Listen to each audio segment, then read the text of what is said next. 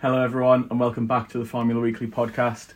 The first lights have finally went out of the season. We have had the Bahrain Grand Prix, and we are going to look through the first race. We're going to talk through all the points of it. We're going to see who the biggest winners and losers were of the first race of the season, and how we think the Saudi Arabian Grand Prix is going to go next week. So, without further ado, I think let's just get straight into it. Absolutely. So the first race of the season was an interesting but sadly predictable one. I think um, it was a very boring race. yeah. It was. Don't get me wrong. There was a lot of stuff. A lot of stuff happened. There was a lot of good stuff happened within the race. A lot of teams are going to be very happy. A lot of teams are going to be not so happy. Papaya fans, I really feel for you at the minute. And Ferrari fans. we are one of you, so so really, we really feel it. But um, I think first of all, let's just start with the obvious.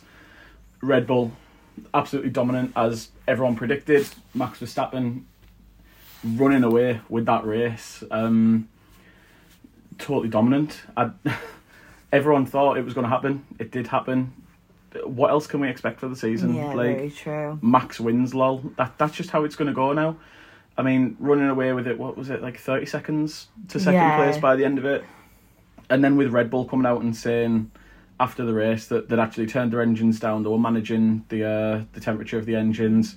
If those engines were left on full pelt, both both Red Bulls could have went a full second faster. That's crazy. Like that It just kind of sets it up for the season, and I think it is going to be a, a Red Bull dominated season once Again? again. yeah, it's the they're in a league of their own at the minute. We thought Ferrari were going to come through. We thought Mercedes were going to have a total resurgence. One team we didn't expect though, was Aston Martin. Aston Martin. I tell you what, that little green car. Oh my god! As well as looking like one of the best cars on the grid, it now is one of the best cars on Yeah. the grid. Seeing Fernando Alonso back up there in the podium positions, seeing him fighting for positions. Oh my! it was really God. exciting, wasn't it? How good was that? Seeing him back to his best. Um, it's really exciting to see. It's what Aston Martin deserves as well. They've sort of they've been known as a sort of midfield team, but there's been that potential. It's just some of the cars have been a lot better. I mean, even when they were racing point, they were they were kind of competitive in some areas, but this is the first Aston Martin car that's really been able to show that potential. Lawrence Stroll's put a hell of a lot into this company, a hell of a lot into this team, and it's finally starting to show. It's finally starting to come through. Obviously, they took a lot of staff from Red Bull Yeah. in the last couple of seasons, and I think that's now finally starting to show. I don't agree with a lot of people saying it it's a green Red Bull. I don't agree with that. It doesn't Yeah. look like the Red No, Bull in my opinion. I get that there's a lot of that that ideology and that philosophy now within the team because obviously a lot of the staff came over. They know what works in a winning team. But I don't think, for example, I know it was all tongue in cheek and it was all laughing and joking in the post race press conference. But for example, uh, Checo saying there was three Red Bulls Yeah. on the uh, on the podium. I don't think that's that's entirely accurate. I think Aston Martin have have perfectly blended a few philosophies from different cars, as well as obviously maintaining some of their own philosophies. But I think it's it's all come together into this kind of perfect storm for a really really competitive car. Yeah. They seem to have a clear strategy as to how they're gonna progress that car through the season as well, which is really exciting to see. But I tell you what, in the Bahrain Grand Prix, that is a hell of a car to start with. They you're seemed gonna... very confident at the livery reveal as well, didn't they? Yeah, I mean, to be able to, to physically show the car that you are going to race, like, not a lot of teams do that, you know what I mean? Um, but straight away to, to do that, it's it's great to see, and I'm really excited to see Aston Martin up there. I think it's great to see a team that isn't your traditional top Yeah, three. it was exciting. It was it was like seeing a sort of it was like seeing a new front runner. It was, and it's like I said, that car with that potential, with a driver like Fernando Alonso in it, has potential this Yeah. year.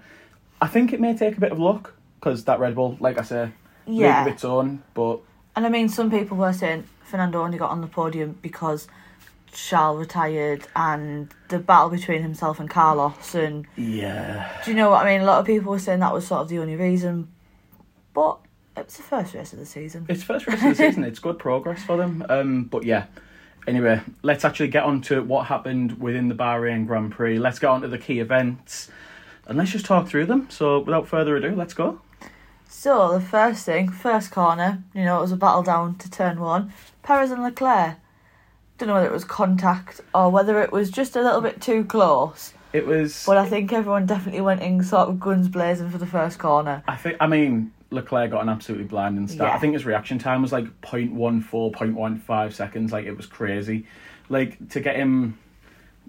Max got a great start. He was never going to get in front of Max. Yeah. I don't.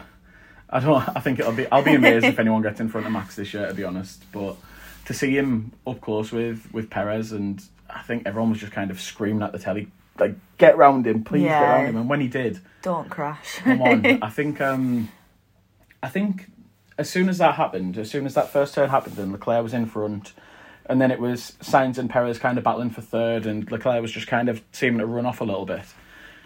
I was really excited because I was like, right, we're going to get this this title battle that we thought we were going to see last season, and we're going to get Verstappen, we're going to get Leclerc, and then Verstappen was two seconds in front by the end of the first lap and it was just depression all over again. Obviously, not for many people. There's a ton of Max fans out there that'll have absolutely loved to see it, but I like close racing. I'm a I'm a Formula One fan because of the close racing. And Yeah. we did get a lot of that in the midfield, and I think we're going to get a lot of that in the midfield. But when it's not at the front. when you've ju- Max is a great driver, an absolutely fantastic driver, and he's got what is by far the best car on the grid this year, last year. Oh yeah. That's a perfect storm for him to just go and sail off into the sunset Yeah. every single race now. So what he I don't think we're going to see much fighting at the front, but We did see a bit of a collision between Alonso and Stroll though, yeah, which probably wasn't the best start off for two teammates, but I don't think yeah. What I loved about that, what I really loved about that, was for the whole race, Alonso was kind of like in on his radio asking who hit him. yeah, and then no, just nobody not would tell him. They just would not tell him at all. But to I be think- fair, when it came to the cool down room and he seen it, he was like, "Oh, okay." Well, I, I think I think what I heard was the uh, they kind of told him on the cool down lap. They told him on his in Ah, just to kind of get it out of the way so that it wasn't shown for the Yeah. cameras. But they were just like, yeah, through the race, they were like, oh, we we don't know, we'll we'll keep looking, and it was like, I mean, to finish P three, you're not really going to be that bothered, are you? nah, not at all. I mean, fair play to him. Like he did, he did amazing. Like he did absolutely incredible. And one person I do want to, I do want to kind of shout out there is Lance Stroll. Like I always give him a lot of shit. I always give him a lot of shit because over the last few seasons, he's done very stupid things unnecessarily. Yeah. Like he, he just seems to be. He's one of those drivers that I kind of put him on Latifi level. I mean, didn't Well, him like- and Alonso collide last year when Alonso was that him as well? Yeah, that was COTA, wasn't it? I think it was. I think that was in. I think yeah. that was in uh, in Texas. But yeah, where Alonso's uh, Alpine just kind of like flipped, flipped up, straight yeah. up. Yeah, that was that was a ridiculous move, and I think that's the kind of thing is why I don't rate him much as a driver. But one thing I will say coming into the, the Bahrain Grand Prix, he's went up in my estimations for his quality, his determination. Um, he had a fractured wrist. He had his other wrist injured. I'm not sure what what 100% was wrong with that. He had a fractured right toe. And to go from some of the photos that you've seen, like you've seen him in hospital gowns, you've seen him Yeah. with with two thumbs up in his hospital bed. Like uh, that isn't a week a week prior to the Grand Prix. Yeah. You do not look at that person and think he is going to be P six in the Bahrain Grand Prix Yeah. next week. Fair play to Lance Stroll for doing that. Um, good determination, brilliant that he was driving. Proved a lot of people wrong, um, and I hope he continues to do it this season. Obviously, he's not the youngest pole sitter for no reason. you know what I mean? yeah. Like he, he has quality there, and I think a lot of people do give him shit because he's kind of a not a daddy's boy, but it's his dad's team. You know what I mean? Like, A lot of people have that conception that he's only there because of his dad. and don't get me wrong, he probably wouldn't have those opportunities if if Lawrence Stroll wasn't the chairman of Aston Martin. But you also to be to be in Formula One to be competitive, you have to have that level of of quality, and Yeah. he does. Absolutely. And thankfully, he has the car to be able to prove it now. P six in your first race when you're injured is difficult. yeah, absolutely. To even compete when you're injured is difficult. So And I will say, a lot of people were saying sort of, I mean, Felipe was was due to be in that F one seat on Sunday, and it would have been amazing to see him. And thankfully, you know, Stroll's okay, but there's still a part of me that that thinks, you know, he failed his first safety test. Granted, he passed his second, but might just imagine if that car hit the barrier and then burst into flames and he wasn't able to get out of the car. And that P6 that we were all saying, you know, that's amazing, could have ended so differently. Yeah, uh, yeah, you're not wrong. I mean, I also do think, yes, he failed his first safety test. He wasn't able to get out of the car in the allotted time, which is a certain requirement for drivers to be able to do. Obviously, to F1, safety is absolutely paramount, safety is absolute key. Um, to be able to get out the car in an allotted amount of time that's ha- that the FIA are happy with is absolutely key. He didn't do that the first time round. The FIA gave him a retry. Uh, he passed it, um, which they were obviously happy with. I think a lot of people were kind of skeptical with the fact that he didn't do it first time round. Like and he surely, couldn't get out of the car once he'd finished the race either. yeah, exactly. Um, yeah, he needed helping out with the car, didn't he? And it's I- not fantastic to see. And yes, there are some question marks about should he have been allowed to race? Yeah. Was he? Obviously, he's made a certain amount of recovery because he's been there, but has he made enough Yeah. to be able to race? You know what I mean? And obviously, that question mark's still there. Obviously, his recovery is going to come on and come on, and he's going to get better throughout the season. But I also do kind of agree with you that he was great.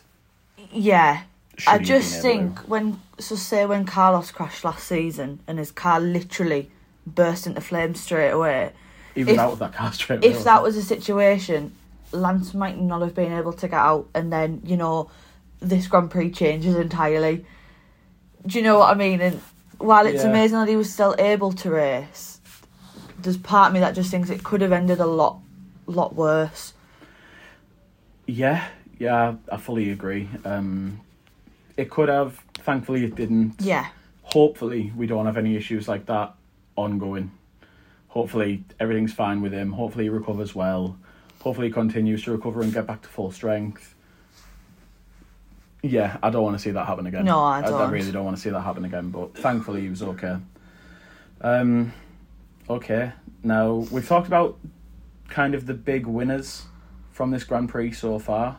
Um, now I think we need to talk about one of the big losers, and this was difficult for me. this was Um, very difficult to watch. If you guys have watched uh, episode two of this pod, uh, of this podcast, you'll notice that I was in my uh, my McLaren golf attire. Um, McLaren are one of my teams, and obviously, it Last was not weekend a fun time. was an absolute disaster. it was an absolute shit show. It's I don't know how they did it. Honestly, somehow that car seems to have gone backwards. yeah. That team seems to have gone backwards. Don't seem to be ready for the season. Well, and that's two seasons in a row Well, now. to be fair, they're not ready for the season. Halfway through, sort of the winter shutdown, they decided to go in a completely different direction with the car, so they're not they're not ready. And all we keep hearing from McLaren is, "Oh, the wind tunnels are not ready yet. As soon as the wind tunnel's ready, we're going to be there." I think they're going to start using the wind tunnel in June this year. I think that's what I heard. I'm not being funny, but not every team has a wind tunnel, Yeah. and every other team seems to have made some sort of progression. I know, obviously, you can you can rent wind tunnel time and things like that. Like that's what McLaren will have done. It's not like they won't have had any, Any- sort of wind yeah. tunnel time at all. They will have. They just they just don't have their own that they can calibrate to their own liking and things like that. But I just think if they went in to a different direction with the car, why not just stick with the one car that you've started to develop? Because you don't know which direction that was going to go it in. just seems to be that car seems to be absolutely straight away seems to be absolutely riddled with issues. So in pre-season testing, they had issues with the uh, like the wheel brows um, that go over the front wheels. I think they were becoming like unstable and loose, and that was causing a bit of issue with the aerodynamics. And then you come to the race, and Piastri's out early with some sort of electrical issue, I believe it was. Lando has some sort of hydraulic failure or something like that, and they need to keep topping up his car. And I think he did a five stop in the Bahrain Grand Yeah. Prix, and like for a guy like that, you could tell straight after the race he is absolutely sick of his life already. He he wanted this year. You could tell this year he wanted to make the same step that Ferrari made two years ago to last year. So Yeah. all of a sudden, from fighting for the midfield or the, the upper midfield to fighting right at the front, and obviously getting P two in the um in the constructors championship, they haven't done that, and somehow they're going to end up, I think, in ninth or tenth. Yeah. and it's incredible to me how it's going to happen. really, really feel for Lando because I don't get how a racing driver, McLaren is saying, oh, we won't be fighting for championships until 2024, 2025, but they were saying that last year as well, or they just keep sort of pushing it back. When I don't get how, as a racing driver, you can just be comfortable with the team saying, "Oh, we're not going to fight for another two years." And I think I think this year is going to be the make or break for Lando. I think the very much Zak Brown has very much got him, got Lando in this. He's all in on this long term project that Yeah. McLaren are trying to create. But surely, in a long term project, there needs to be small checkpoints where you say, Yeah, "We've made this progression, we've made this progression, we've made this progression." But has there McLaren- been any progression? Don't get me wrong. Before Zak Brown came in, McLaren were in a dire, dire situation. Alonso's McLaren was cutting out every week. He was having mad issues. Yeah. Probably the worst car that he's ever driven. Since then, we've seen Sainz and Lando take that car forward, progressing. Lando's got podiums. Sainz has got podiums in that car. Yeah. We've seen Danny Ric and that amazing one-two in Monza. And all of a sudden, these last two years, th- there's just been nothing. Yes, they got a podium last year. That Monza podium will always live in my heart. By the way, It was incredible. it was it was such a good time as a as a McLaren fan. For the first time in like a decade, you felt like there was some sort of hope. But then, since then, literally since then, I think Lando got maybe, I think he got pole. Was it pole in Sochi? Yeah. The race after, something like that. I think it was the race after. But since then, and since he did that little spin on, Yeah. on dry tires in a full wet race, it just seems to have gone backwards. He, like I say, he got a podium last season, and I think that's more down to Lando as a driver than McLaren as a car. They seem to be going backwards. I'd love to see Lando in a competitive car because he is an amazing driver. Yeah, And I think this year will be the year that he thinks what what what is going on. Because if that car is not going to improve, he's not going to want to stay. And I mean, there has been rumours that he does replace Checo and Red Bull, but Yeah, I mean, there is, and obviously they're all that's all speculation, and we don't want to get into that too much. Obviously, Red Bull, we know for a fact have wanted him for a couple of years now, Yeah. and I think Lando's been very much. I'm I'm a McLaren driver. I'm a McLaren guy. I'll stick with them. I'll believe in the project. I'll carry on. He needs the team to prove to him, we are going to give you a car this year Yeah. that can do the business absolutely. if they don't, I think he'd be I think he'd be silly if he didn't open his avenues up and look elsewhere. Because Lando's a great driver. He deserves to be a driver that has a good car behind him. He's capable of fighting for wins.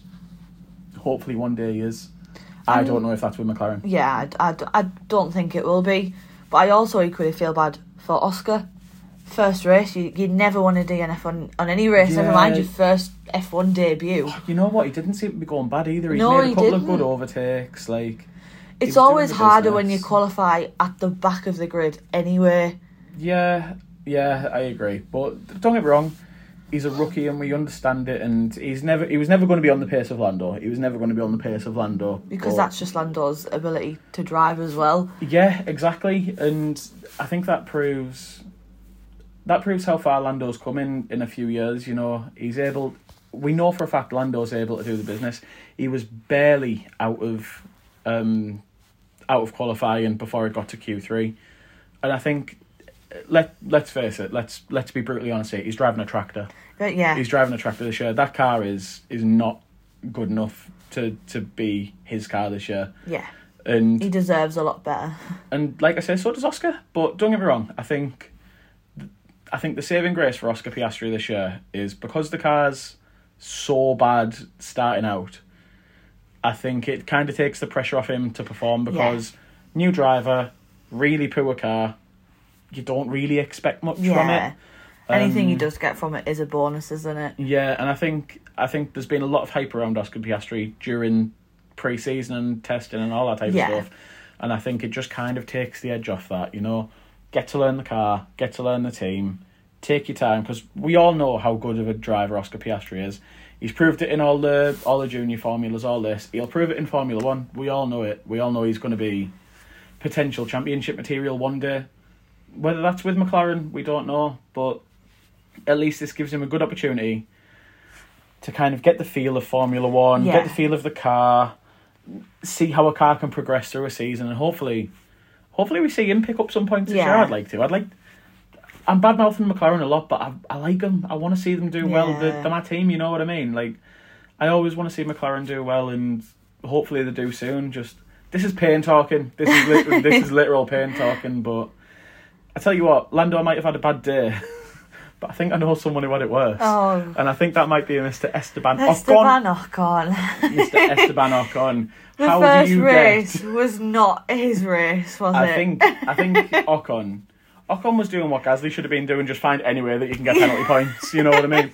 Like Ocon. So what was it to start with? So he was, he- so he was out of it, out of grid position. he was start slightly of ahead of his grid position at the start. or the like start. off to the right, or something like that. So he got five seconds. So he got a five second penalty. Which, you know, it's fair enough. You can. comes into service penalty. I think so. Yeah, obviously five second penalty. The team can't touch his car for five seconds. I think they started touching his car about four and a half seconds into that five seconds. Yeah, they had a hand on it, didn't they? And then something that's like what. that. Or one of them had started undoing one of the bolts Yeah. on one of the tyres or something like that. Um, so he gets an extra 10 seconds, uh, an extra 10 second penalty. And then as he's coming in, I think it's either as he's coming in to serve that penalty or in his next pit stop, he's found speeding in the pit lane, which is another five seconds. And honestly, Esteban, mate, we feel for you. And then, Because and then he just retires from the race. I think he just had enough. Oh, Alpine had a date to forget with Esteban Ocon. Like, But they did have a day to remember with Pierre Gasly because Yeah. he went really unnoticed. He went from P20 to P9. fair play to Pierre Gasly to start at the back of the grids is tough, but I think I think what we saw with Pierre Gasly was how good that Alpine could be. So obviously he hasn't made a total charge through the grids. It was never going to happen. Yeah, of course not. But to get from last place into the points in your first race with them, good effort. yeah, really good effort. absolutely. We like I, I instantly as soon as I saw Pierre Gasly was going to Alpine, I liked the prospect. of Yeah. it. It just was a fact that went really unnoticed and nobody mentioned it. That's it. Two French drivers, French team. I think he's finally found like he was the first driver in AlphaTauri, Yeah, but he was the first driver in an AlphaTauri. yeah, Like now he's going to be fighting on level pegging with Esteban Ocon in a car that potentially can do it. yeah, absolutely. Again, I, I think because of all the penalties and because of Gasly starting last, we still, out of testing, haven't seen the full potential of the Alpine. Yeah. I think I think there's a lot more to come from that car and from that team, and I think they're gonna absolutely kill it. Yeah, That's two drivers that potentially go unnoticed a lot. Um, it's two race winners in unlikely teams, obviously. yeah, absolutely. uh, Ocon doing it with Alpine and and um, Gasly doing it with AlphaTauri, but And I mean, Otmar turned around and actually made a statement today saying that, you know, if Aston Martin are constant, consistently up there, then they, they will be fighting for third and fourth. Yeah, yeah, and it's exciting to see. Like, as a Formula One fan, you want to see teams that you don't traditionally see at the front, at the front. Yeah, absolutely. Like, obviously, again, we might be totally wrong with the whole Alpine situation. There might be a midfield team. They might be right at the front. Maybe not right at the front, but like fighting for third and Yeah. fourth, and they might be fighting for podiums every now and again. But um, but yeah, it'll be interesting to see what happens there because Alpine are a great team. They were when they were Renault. They are now as Alpine. I'm excited to see what they can do with two really good, young, hungry drivers because that Yeah. those two right now.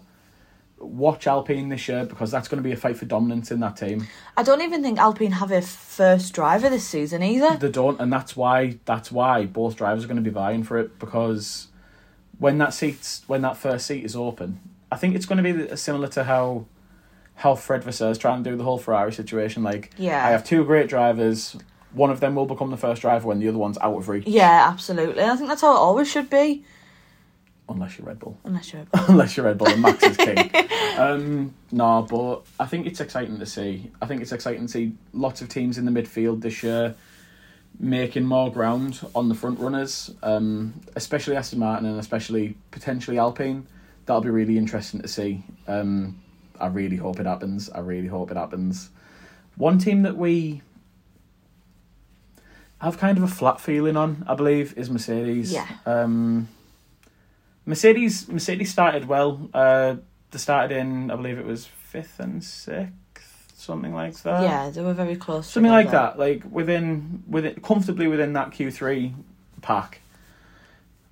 And it was just kind of a flat race, just kind of a flat race. Yeah, race. I mean, the um, only highlight for Mercedes was really Lewis and Alonso going through those corners, which was amazing racing. Yeah, yeah, it was. I mean, don't get me wrong. Again, bad note for Mercedes that Aston Martin uh, seem to be stronger than Yeah. them, and that that Alonso and Hamilton fight was was wild coming into the uh, the late stage of the race, and that undercut coming in uh, coming into a turn in the middle of the track, just just cutting inside him and just going straight up and ah. Alonso, It was Alonso is one of those wily old veterans that you just love to see absolutely killing it.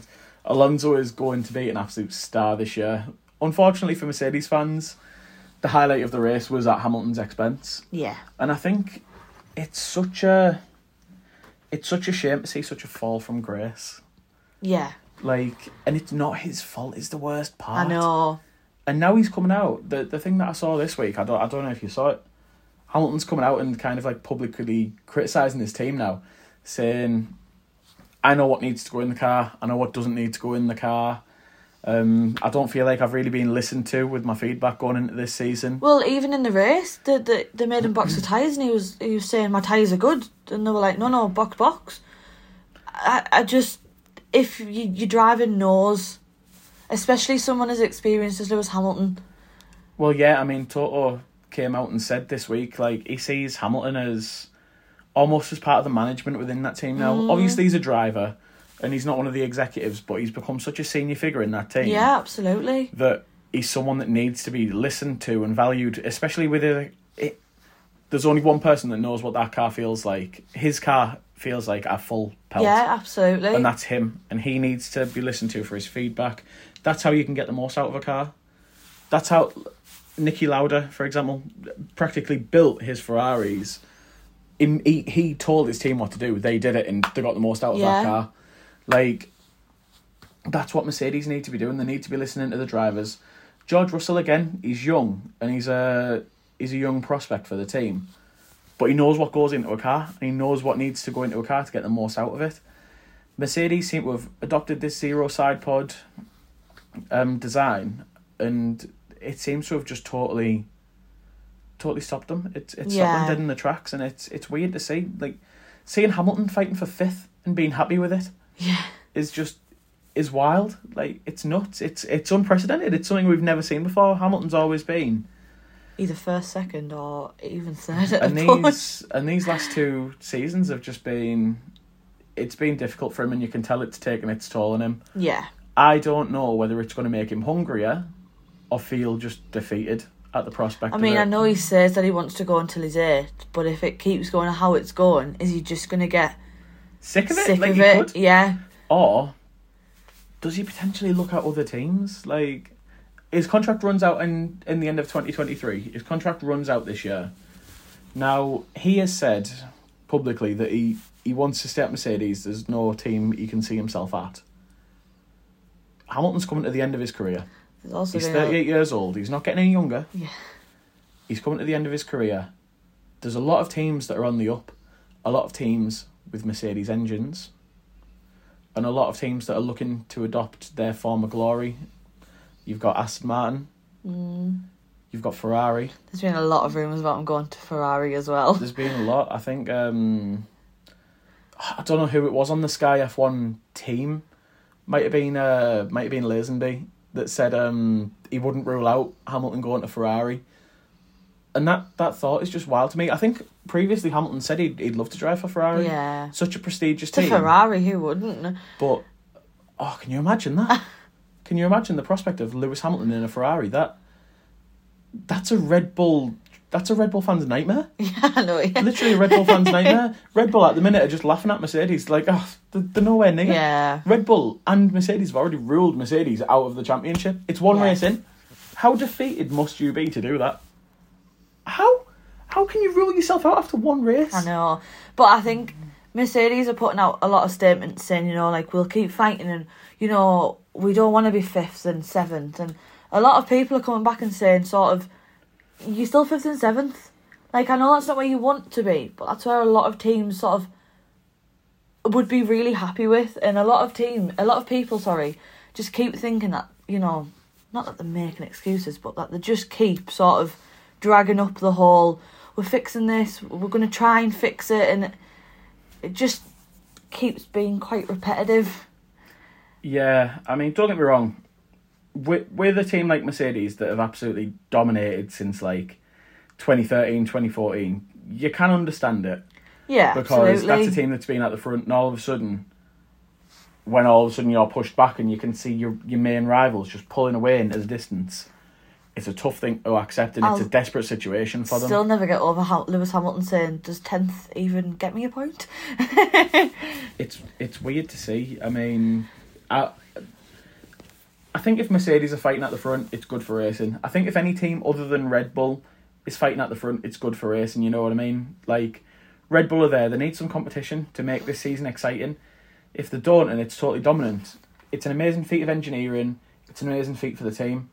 It's not dramatic. It's not gripping. yeah, You need that. For every alpha, you need the omega. You know what I mean. You need Yeah. every single and I mean, rival. we seen at the beginning of even last season when it was Charles and Max how exciting that was and how quickly it changed when Max just ran away with it, yeah, and we were all like, "Oh, this isn't the sort of title fight we thought it was going to be." it's a shame. I think. I think especially for a lot of new F one fans, like um, like you, for example, your first proper season Yeah. was the twenty twenty one season. That for me, that's the most exciting title race I've ever seen, and I know for a lot of new F one fans that that started potentially with the the twenty twenty one season, that's all you're used to, and I know from Yeah. experience that's not what F one is, but I've also not seen something as dominant as Red Bull. Yeah, but I while. mean, even I started thinking. Obviously, when you look at Lewis and Max to sort of last year, you were thinking, "Oh, this is this isn't what it was last year." But then, obviously, like you say, you've got to look at it as in, "My God, Red Bull are so dominant." Yeah, it's it's weird to see, but it's not surprising because that team's been a team that's been on the ascension for quite a lot of years now. Max is obviously Max is the golden boy of of Red Bull, and he's been he's been shepherding into that position, and he's been primed for that position to take what they're taking now. Yeah, That that team is a perfect storm of hitting a green patch with your driver. That he's he's probably the most confident driver on the grid. One of, if not the best driver on the grid currently Yeah. on current form, in what is the best car on the grid and what will probably be the best car on the grid for a couple of years' time. Before anyone else catches up, Verstappen could be a four or five time world champion. Oh, yeah, like it's absolutely. it's wild, and he'll have so many I years mean, to. I, I seriously think Verstappen stays at Red Bull until until he retires. Well, he will do. I mean, the thing Verstappen's in a very comfortable position here because he has a he has a performance contract in his clause where he, he if the car's not up to par, he can just leave the team. Yeah, Like that team has to be on point to keep their main driver. yeah, absolutely. And I think when you have that kind of pressure that you could lose the current world champion if you don't perform, yeah, you have to perform, and that's what Red Bull are doing. And no one's going to catch them this year. It's going to be a fun fight for second, maybe third. Red Bull are your winners. If you're if if you're only watching Formula One this year to see who's going to win the title, I'd kind of stop watching Yeah. now because it's going to be Red Bull. It's going to be Max. It's probably going to be a one-two for But the Red Bull boys. imagine if it isn't. And imagine if the Bahrain curse actually works because Leclerc DNF'd in Bahrain, which was heartbreaking as a Ferrari fan. But last year in Bahrain, Max and Checo both DNF'd and Max won. So in this little this little curse scenario, what if Leclerc's DNF'd and Leclerc wins? No, you- that would shake it up. Can you not give me hope? nah, I'd love it. But um, yeah, everyone talks about this Bahrain curse, and yes, it's been the case for, for some years now. If anyone's going to break the curse, it's going to be Max Verstappen. in that Red Bull, it's going to be totally dominant. I don't think Checo is in the exact same equipment. I don't think Checo gets close because there's only a certain amount that a car can do. I'm just going to keep my little happy bubble thinking that Ferrari are going to pull themselves together and they're going to they're, they're going to be fine. Don't get me wrong. It, yes, it was a DNF, and it was a I believe it was a problem with his energy store, Yeah. and that is a really worrying thing because Especially when the first one was was broke or I think it. I think the first one was showing some signs of fatigue, ha- so they whatever replaced it as a happened to it. precaution.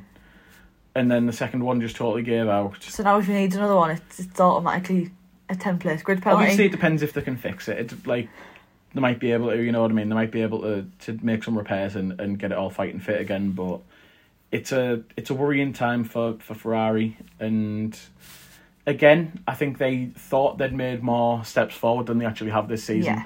Um, I'd love to see Ferrari fighting at the front. I'd love to see Ferrari challenging Red Bull.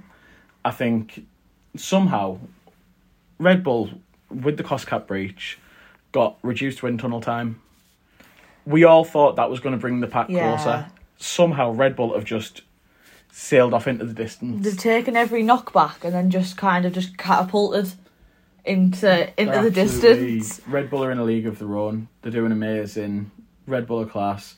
And this isn't a knock at Red Bull. All of this isn't a knock at Red Bull. Absolute credit for what they're doing. Like, it's an incredible feat of engineering. It's an incredible feat for the drivers. They're in a, a real green patch at the minute, and I think they're going to be dominant for years. Um, it's great for Red Bull. It's great for the engineering department at Red Bull. It's just not the racing we want to see. Yeah. You want to see dramatic moments. You want to see unpredictable races, all this type of stuff. Um, but yeah, I just don't want to hear the Dutch national anthem twenty three times this season. Uh, you never know. It might not be twenty three, but you know what? It's not. It's not out of the question. He could honestly do a Grand Slam. You never know. Yeah. You really never know. Obviously, things go wrong. They always go wrong, but that car's dominant enough to do it. Yeah. I mean, we went to, and this is t- we're talking about last year's car now. Um, we went to Spa last year, and we saw him qualifying fourteenth. Yeah. Um, and I think it was by lap ten, maybe. I think it was between lap ten and fifteen. He was out in front, and I think We were just kind of about 30 seeing Max go past, and then it. Well, we were like, right, 20 seconds later, and then Leclerc would come past, and then the rest of them, and I was like, by the time, sort of, maybe it was Latifi, Latifi at the back came past, Max was back round. It's um, yeah, to start from P forty, and this year the car's only got better. So, what can you say? Max wins. Max But- wins. Looking towards next race. Um, before we get into that, I'd just like to give a shout out to the sponsor of this podcast, which is Fifth Gear Garms. now, we have had an absolute nightmare looking for regular F- everyday F1 clothing, you know, being able to rep our favourite teams, our favourite drivers, our favourite tracks. Fifth Gear Garms does it all. It's all amazing quality, really, really high quality, um, everyday F1 clothing. Um, right now, Danielle is repping the Leclerc helmet design. It's absolutely incredible. I myself um, treated myself to a Ferrari, um, a Ferrari t-shirt. Absolutely brilliant quality. Absolutely great amazing stuff quality as well. absolutely great stuff. As a as a bigger guy, I always struggle with um with F one attire to try and find something that fits properly. Um, Fifth Gear Garms has totally totally stopped that for me. Um, it's all amazing fit. It's all amazing quality. If you get yours now, um, please use the code Formula Weekly ten to get ten percent off your order. And yeah, go and get yourself one today. Now, we've talked about Bahrain. We want to talk about the Saudi Arabian Grand Prix. So, what we're going to do, we're going to very early predict our biggest winners, our biggest losers. We're going to predict the podium, and we're going to predict one DNF. Okay? Oh, okay. Okay. So, let's start with who do you think will win the Saudi Arabian Grand Prix, and why is it Max Verstappen? Yeah, I, I just going from sort of last week. I I I just think Max is just gonna win everything. This is why we can't do prediction videos like Max, win- Max wins. Max, just wins, wins. Yeah, Um, yeah, I also think Max is going to win. It's a circuit that really suits the Red Bull. High speed corners, really intense circuit. Um, it's one of those circuits that I didn't really like when it first it first came into the Formula One calendar. I actually think it's produced nothing but good races yeah. now. Um, I'm really excited for the Saudi Arabian Grand Prix. Um, but yeah, I think Max wins.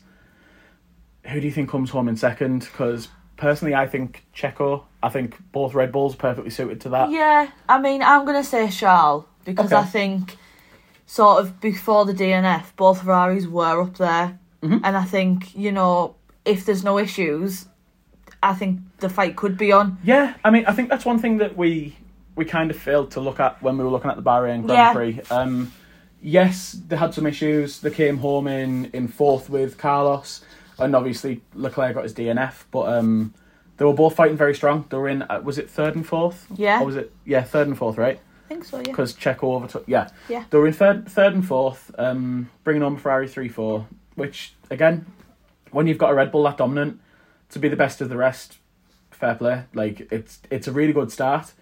Um, obviously, unfortunately, Leclerc had his had his um, issues. Sainz brought it home really well. I think that um, I think that Aston Martin, especially with with Fernando Alonso in it, was just a bit too strong coming to the end. absolutely. Um, I think he was just as soon as he overtook Hamilton, he found his groove and he got into it, and I think Carlos was just going to be a sitting duck anyway. Um, but yeah, I think I think Leclerc's again a really good shout Yeah. for the for the P two. I'm Um, holding on to my Ferrari hope. Absolutely, I, I fully agree with you. Um, I think as much as I believe Red Bull's a better car than the Ferrari, I believe Leclerc's a better driver than Checo. Yeah. So the car can only do so much for you. Oh yeah, absolutely. And if Leclerc knows how to deal with that Ferrari, then Yeah. it's possible. It's really possible. Um, however, Leclerc again isn't isn't in my podium. Um, I don't think he's going to be in the podium. I, I'm I'm going for the same podium as last week. I think Alonso's going to pick up I'm, third. I was going to say Alonso for third. I think, I think if it's anything like last week, if he's got the pace, then I mean, with obviously with a lot of with bringing a lot of Red Bull mechanics and staff into Aston Martin, and with having a lot of the um, excuse me, with having a lot of the same philosophies as as Red Bull have, I think it's only obvious that it's going to have strength in a lot of the same races Yeah. as um as the Red Bull. And I think if this circuit suits Red Bull, like I think it's going to, it's going to suit Aston Martin as well. yeah, Um, yeah, I think I think Alonso's going to come home. I think it's going to be really close between him and Charles.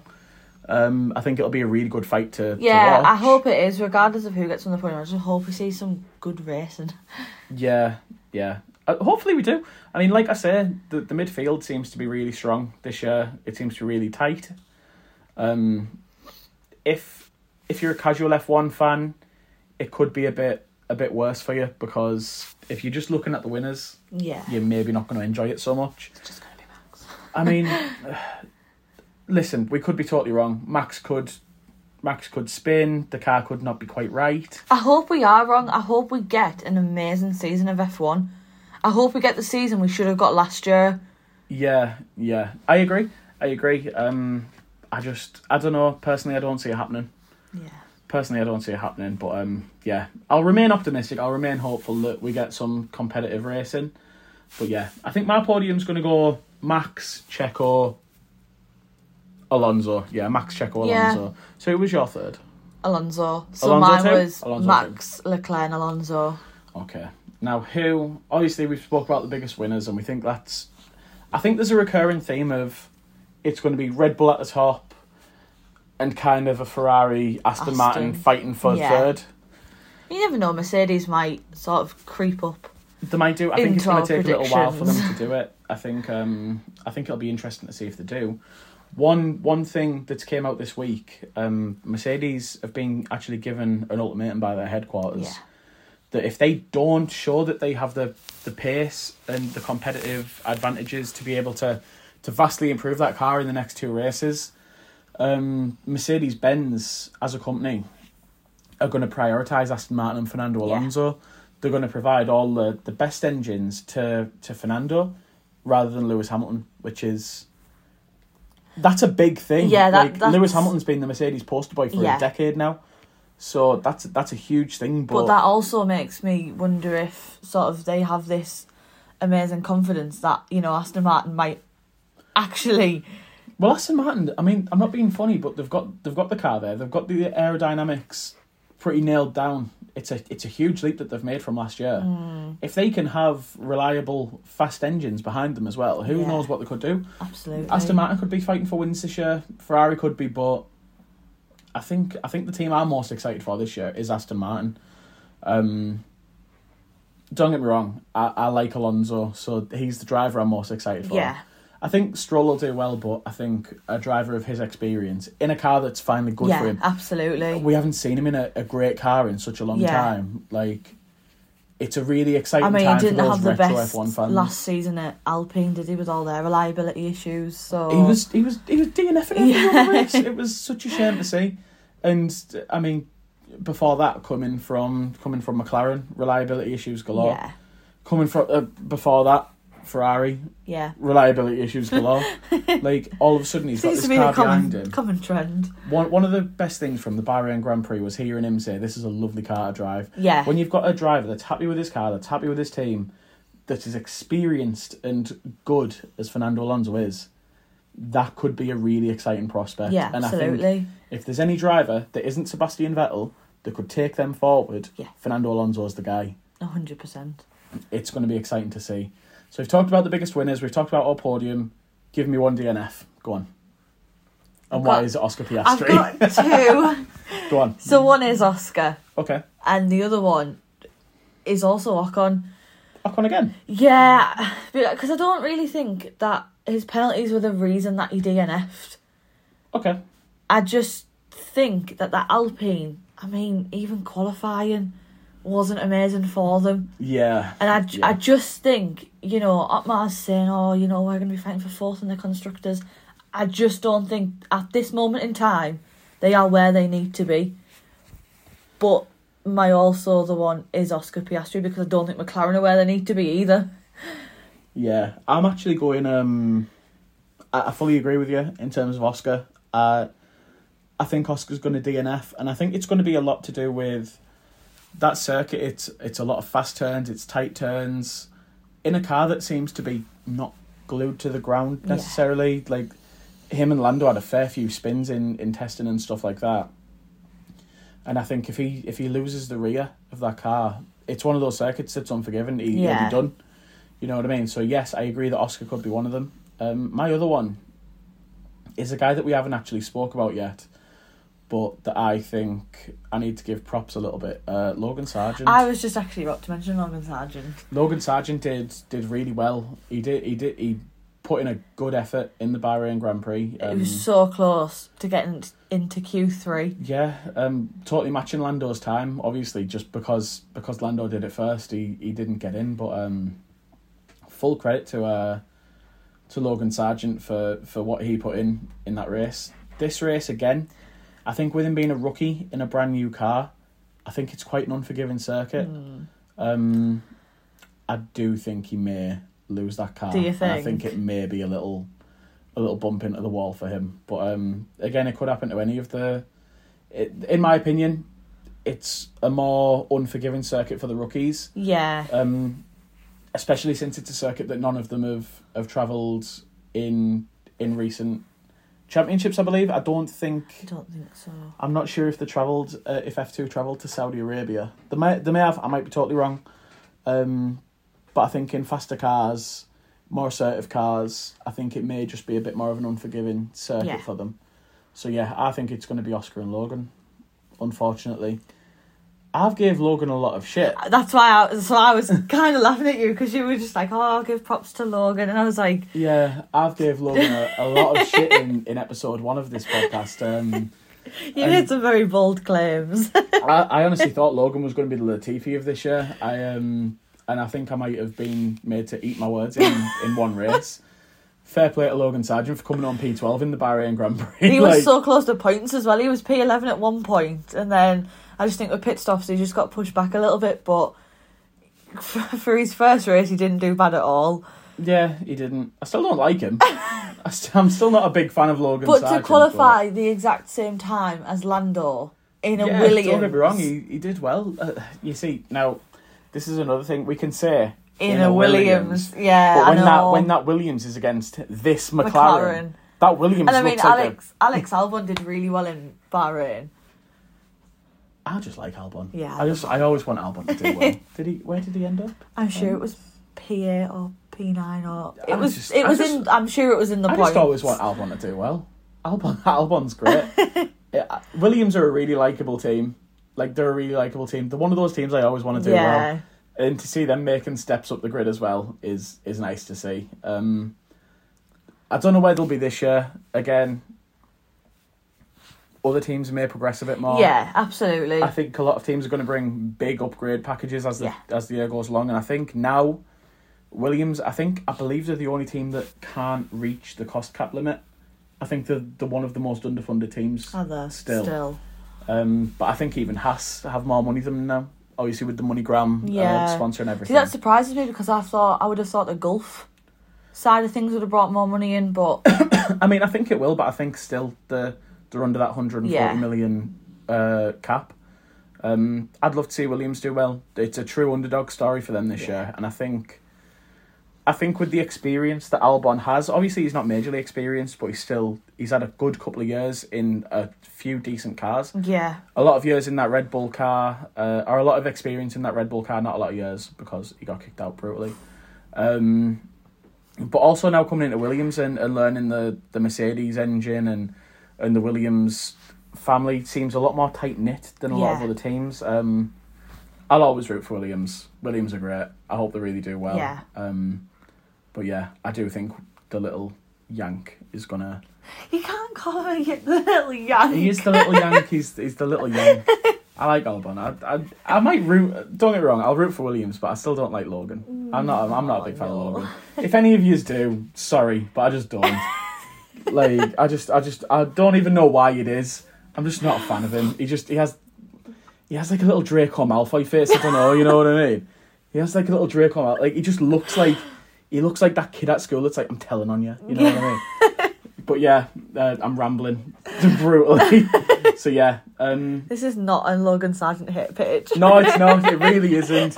It's a Williams love page, and he's part of Williams, so I suppose I love him kind of, but I also don't. But yeah, it's weird. But yeah, um, so they're they're what we think is going to happen in the uh, in the Saudi Grand Prix as well, and I think with that, it's finally time to bring this episode of the Formula Weekly podcast to a close. So we want to thank you all very, very much for watching, for listening, wherever you are in, are in the world. Thank you very much. Um, if you could please go and follow our TikTok, our Instagram. Our Instagram at is Formula underscore Weekly underscore. Our TikTok at is Formula Weekly. Like, listen, follow, do whatever you can. You really don't know how much it helps. And uh, we will we will catch you in the next one after the Saudi Arabian Grand Prix when we give our review and our opinions. Thanks very much, guys. Thank, Thank you for you. listening, and we'll see you in the next one. Thank you.